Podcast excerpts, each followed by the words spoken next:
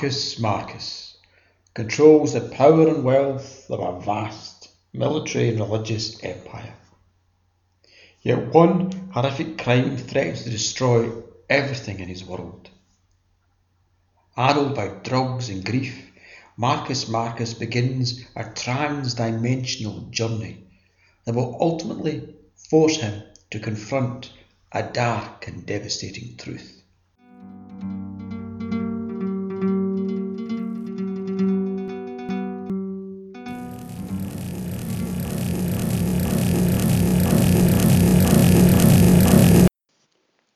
Chapter 8 The Vanishing Corpse I have little memory of the last two days of my visit. I would have given prayers and offerings to my personal shrine. I always do, no matter what the state of me. I recall talking to Gath by vidlink sometime in the morning of the sixth day. My royal companion, who is also the chief medical administrator of the peninsula, told me she was going to spend the day visiting the hospitals that were looking after those injured in the previous day's attack. Her handsome face flushed with determination as she talked. In the wake of an act of horror, she had found a role for herself in the noise and commotion of Glake. We talked for a length of time, but what else we said is beyond recollection. Most words entered my skull, only to slip off the grease of my brain and pour back out of my ear. I guess some of it must have been important. Ifdek visited my royal quarters some time after I finished talking with Gath. That conversation I can recall, despite the heap of drugs I ingested immediately afterwards, with the express intent of trying to forget what he revealed. After going through the planned itinerary of the day, my vizier said, I have an update on yesterday's attack. I heard the bodies were disposed of, I said. Dumped in the ocean, seven miles offshore. The city's pollution free. Ifdek sat down opposite me. The bodies were removed, Mr. Marcus. That is true enough and collected remains from all over Glake were given to the waters. All that is true enough. Something sharp moved inside my chest. Something cold crawled in my belly. Tell me everything, Ifdek. Ifdek held up a photograph of a section of the wall surrounding the royal palace. Halfway up the wall, about twenty feet up, there was a line of hooks. From one of them hung the sign listing the three crimes committed by the killers. From another hung strands of flesh. When the palace guards went to remove the remains of the criminals, they only found those of the boy. The adult's remains had already been removed, vanished completely. Not a smudge was left. What about the security cameras? They've all been checked, Mr. Marcus. Turns out they all experienced a three minute malfunction around about the time the remains disappeared. The imagery is just blurry, scratchy patches of light and shadow. Computers failed to pick up the malfunctions. Ifdek paused for a moment while I processed the information.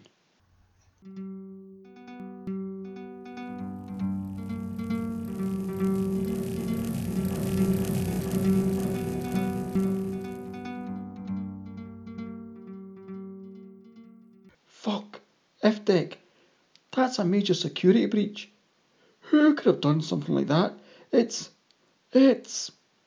I struggled to articulate my sense of terror and shock, but words failed me. Ifdek put down the photographs and rubbed the dent in his head. There's more, Mr. Marcus. The Securitat have been all over the walls looking for clues. There is no trace whatsoever of the adult. Nothing. Not even a microscopic trace of DNA. It's almost as if the man was never there. Ifdek talked some more about the investigation and detailed the increase in my security, none of my engagements would be cancelled, but security was to be ramped up. There would be intense background checks of all dignitaries. I would be surrounded at all times by bodyguards who had been told to shoot to kill anyone who acted in any way suspiciously. When Ifdek left, I rang for a palace attendant. The usual flunkey came in, accompanied by a woman who wore the livery of a palace attendant. Her eyes, though, were sharp and wary. You the new security? I asked. Yes, Your Excellency, sir. I handed my drug bowl to her. Go get this filled up. I want to forget the last few hours, but still be able to function. I want to be cheerful, but not manic. And I want to nap occasionally, with my eyes open and my body still standing up. Oh, and throw a few surprises in there as well, just to keep it real. The woman stared at the bowl, but the flunkey took it from her hand and then bowed. Yes, Your Excellency, I will speak to the palace farmer right away. As the two of them left, I gave each a big, hard and hearty slap on the arse. Well, I attended the functions I had to attend. I've seen the newscasts, so I know I was physically present at all those things, but mentally, spiritually, cognitively, I was gone somewhere completely different. My thoughts stumbling, slipping, skiting, slumbering, and skipping between dwams and nightmares and flashes of fantasy, erotic, paranoid, sometimes a mix of both. My behaviour was observed to be erratic, but strangely enough, the weirder and more fucked up I acted, the more my subjects celebrated my glorious reign. Their prince was clearly trying to get into the whole anarchic anti-establishment undercurrent that bubbles and sparks beneath the festival of Tyene and Fierna. Did I really kick some city official in the head as he lay prostrate before me? I remember being pissed off at some point, and the news vids do show me shouting "Goal!" while taking clumsy aim with my foot at some guy wearing a red fur cloak.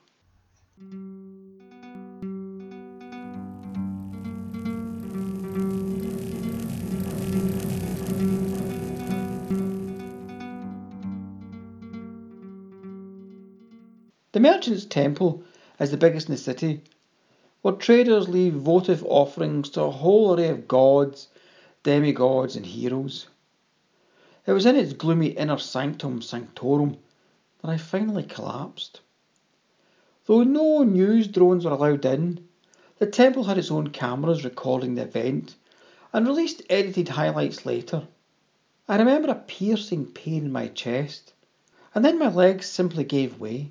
Temple officials surrounded me as my security detail went into hyper defence mode, pointing guns at shadows and hissing dramatically into their earpieces. Fortunately, the priest and his attendants were used to people collapsing with awe and had their own not unpleasant way of dealing with the emergency. As I lay drooling and gasping for air, the holy ones ripped off my lower garments while the priests alternated between jabbing a chili pepper and an ice cube into my sphincter, one of the sacred prostitutes began to massage life into my penis. I have never had a sexual experience to equal that blowjob.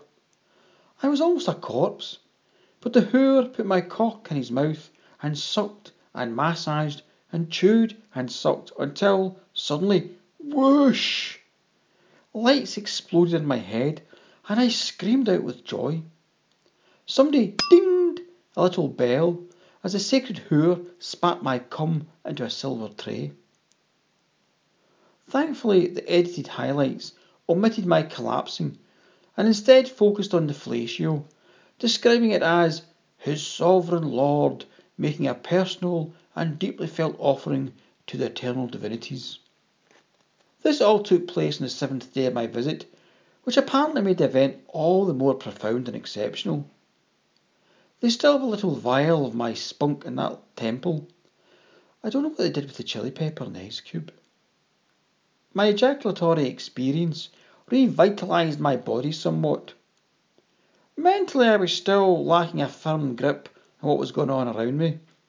But if I remained somewhat dazed and confused, at least I was dazed and confused in a determined, tall walking and clear talking kind of way. Following the temple deposit, I apparently retired to a great hall, where I ate a hearty lunch in the company of six or seven hundred guests, mostly department mayors and the leaders of city guilds. I cannot remember the food of the guests, but I do have a memory of tall candles topped with golden flames that winked like eyes or glittered like cunts and reflected a thousandfold of the polished swords, chains of office, pikes, helmets, and noble busts that crowded the walls surrounding me.